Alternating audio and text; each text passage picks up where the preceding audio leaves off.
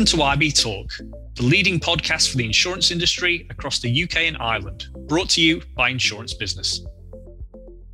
This episode is presented in partnership with Rightsure.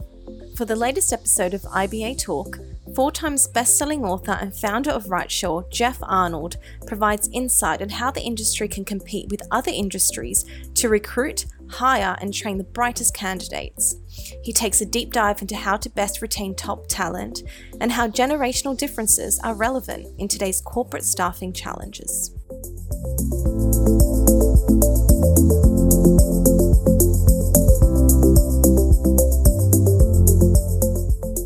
Hi, everyone, and welcome back to IBA Talk, the Insurance Business America podcast.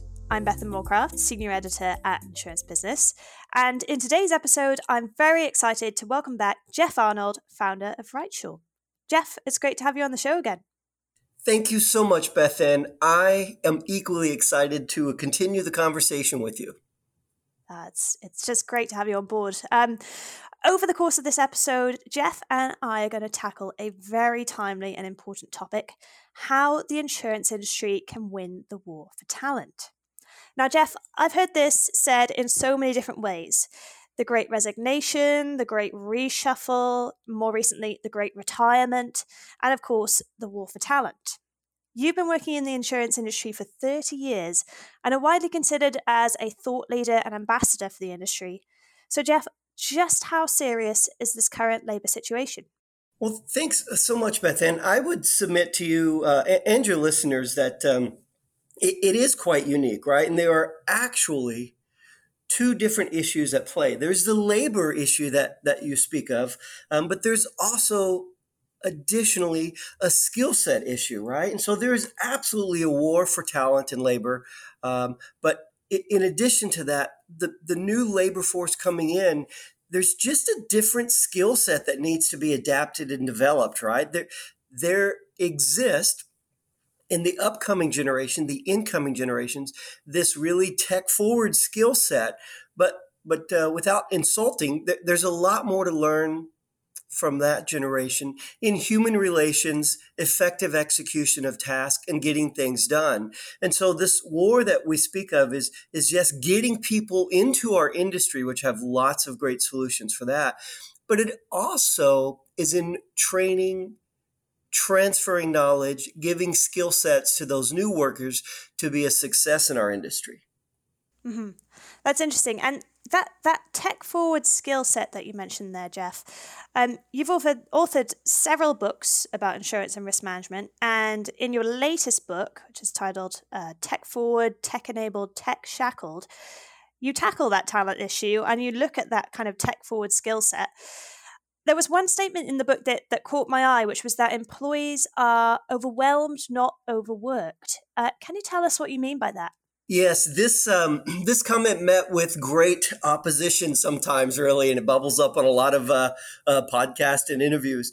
And and what I meant was simply this: that we are all, everyone. COVID kind of changed our entire workflow, management systems, management styles, lifestyles, and so what we see from a predominantly telecommuting society now is this massive feeling, and also what we hear is this massive feeling of overworked. We need more people. There's too much work to do for the people allowed. And when I look at the data and not the emotion, right? So I separate the data and the emotion. What we find in our space, and when our space, I mean in my, my firm in North America, Rightsure, because um, because this exists in, in our company too, right? and I push back and submit to our, our staff that I think the word you're looking for is overwhelmed, not overworked. And here's why. So the data would say that we are uh, re- receiving fewer calls, right? Uh, writing fewer policies, and the number of clicks and visits has kind of subsided for 2022 a little bit. But the amount of work that it feels like that our people do and keeps growing, and everyone needs more staff. Um, but my comment is maybe we're overwhelmed, not overworked, because we're trying to fit so much into our normal day. Um, you know, you really, for those that telecommute full time, you've lost that ability to get out 30 or 45 minutes on the way to work and, and back to work and just have you time. so so much of people's day is started with kind of chasing dopamine right i call it waking up out of bed and and looking for um, that that next fix or that next hit on uh, social media and if you start your day chasing dopamine you're always going to be tired and overwhelmed because you haven't had a chance to connect with yourself and the one more quick thing sorry to be a bit long-winded on this but the other thing i challenge our people to do is those two things. Don't start your day chasing dopamine and don't start your day with email. Email is other people's work. Start the first 30 to 45 minutes of your workday focusing on your task and the stuff that you need to get done. So I could spend a lot of time on this topic. It's, I'm very passionate about it. So, uh, but we'll just leave it there to say that um, challenge your thought that you're not overworked, but possibly overwhelmed. Mm-hmm that's a really, really interesting and quite refreshing way to, to look at it because it certainly has been an interesting challenge to kind of find that balance when we're all working remote. Um, now, drawing on another data point that is often quoted, uh, 50 at, well at least 50% of all insurance staff are looking for different jobs jeff is there any data that supports that often quoted phrase um, and if so i mean how can we help to retain our key staff in the industry yeah, it's a good, great question. I'm not sure where the data point comes from, um, but I, I, it it aligns within my being. Right, I suspect that uh, every executive, any manager, frontline, top level, what have you, needs to be keenly aware that at least half of your people are looking for employment elsewhere, right? And even if they aren't, it is very, very wise to treat them as if they are so that we're constantly empathetic with our people, re recruiting our people, letting them know that, uh, that we care and that we are engaged and interested in furthering their career.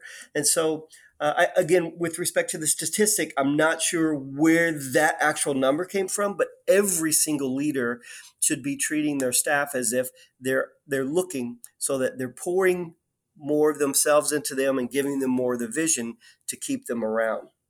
Mm-hmm kind of building on that, you've also said, you know, in recent interviews and things like that, that in today's corporate environment, you know, so many people are distracted and they're unmotivated, misaligned, or, you know, just burnt out.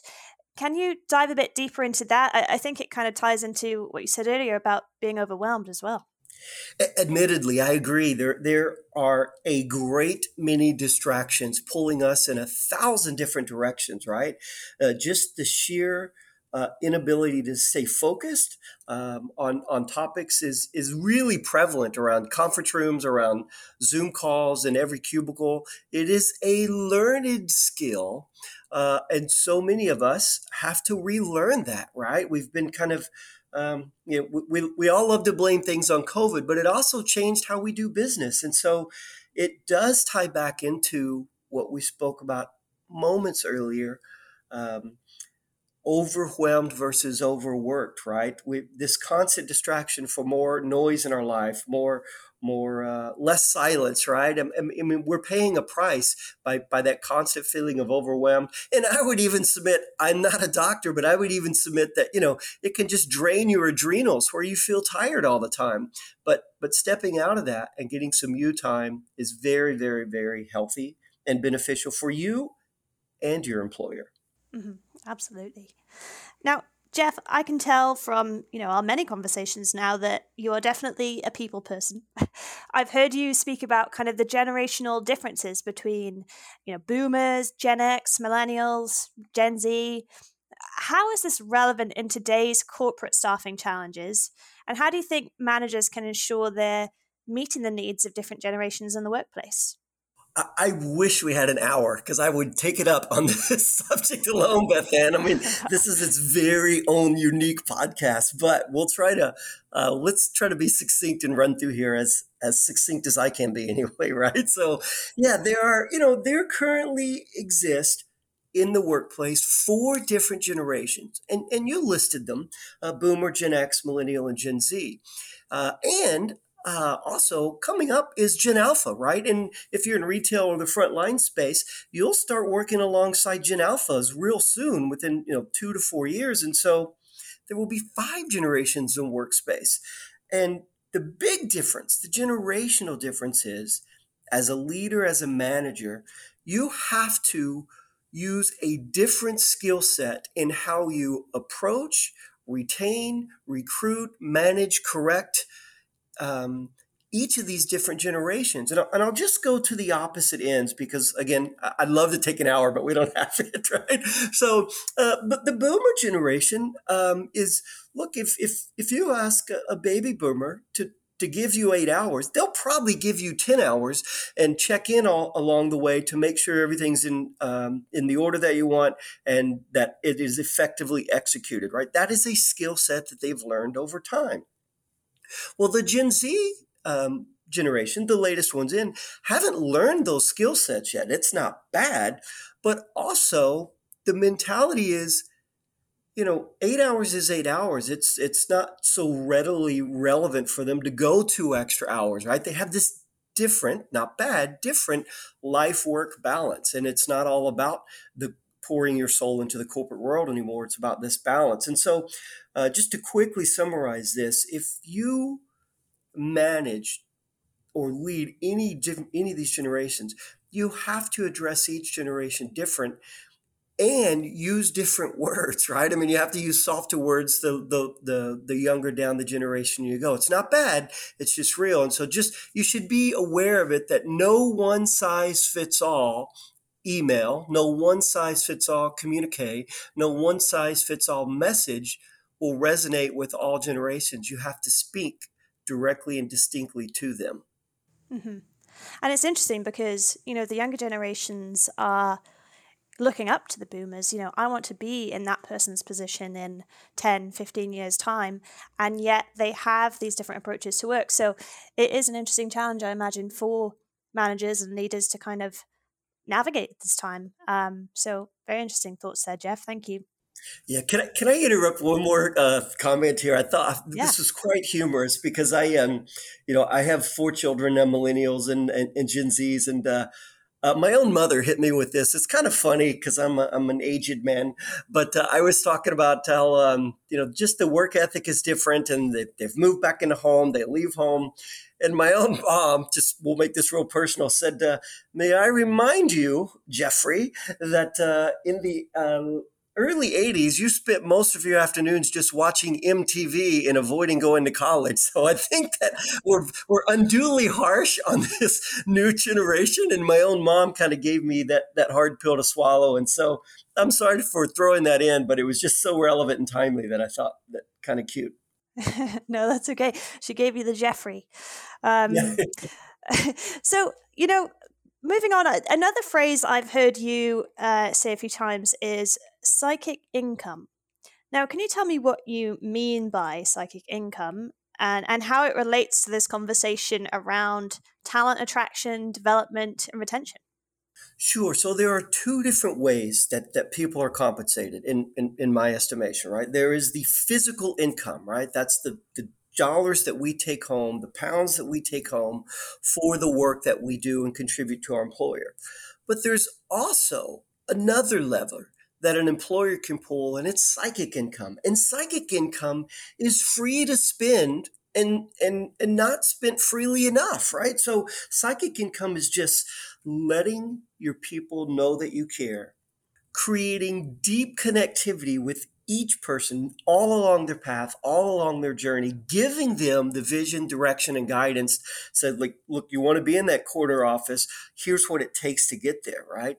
And using empathy in, in a daily portion of your skill set or in a daily portion of uh, how you go about connecting with your people. And so, psychic income is the ability in addition to dollars and pounds to let people know that they matter and you can spend very freely with this and those managers those leaders those companies that spend freely with psychic income retain people much longer have a much happier workforce mm-hmm. thank you i like that theme and as someone from one of the younger generations i would say that that resonates well um, you know, with millennials and Gen Zs, and that's you know one of the things that you know they're definitely looking for today. So um, it's an interesting kind of theme and idea to to think about, definitely for for leaders. And so, Jeff, I just want to close this out. Coming back to uh, your most recent book, um, you talk a lot about uh, talent. Again, you mentioned that sort of tech forward skill set. That's the type of thing we're looking for in the industry today more and more insurance companies are using technology and innovation to attract talent. What are the differences between being tech forward enabled or tech shackled? And how does that impact, in your opinion, staffing, recruitment, and talent retention? Great question. Um, I've received quite a bit of uh, uh, yeah, yeah, quite quite a bit of feedback and comments from CEOs, from CIOs, from from tech people on uh, on my book uh, on that book. And what I meant by that is is just a personal experience. Uh, you know, being in this business for thirty years, I kind of broke down um, the tech into those three things forward, shackled, and enabled. And if you've ever been involved in a company externally or internally that adopted new technology you've had to submit to those three like areas right? And so um, in our industry today everyone's everyone wants that moniker that label insurtech right? Because uh, it's the latest greatest cool fad. Well you know i've always maintained that insurance is sexy fun awesome and the most exciting place ever. Um, but when it comes to the tech side um, companies often in an, in an effort to be labeled an insurtech, run and quickly adopt new technology. And so the whole concept of this book is be very careful, tread lightly, caveat emptor, right? Buyer beware that, you know, in your effort to become tech forward, which is really being out front and making changes that are consumer friendly and people want to do business with you, um, that which is different than being tech enabled with tech enabled which is you know utilizing technology mobile phones mobile apps smart technology um, the ability to bind online.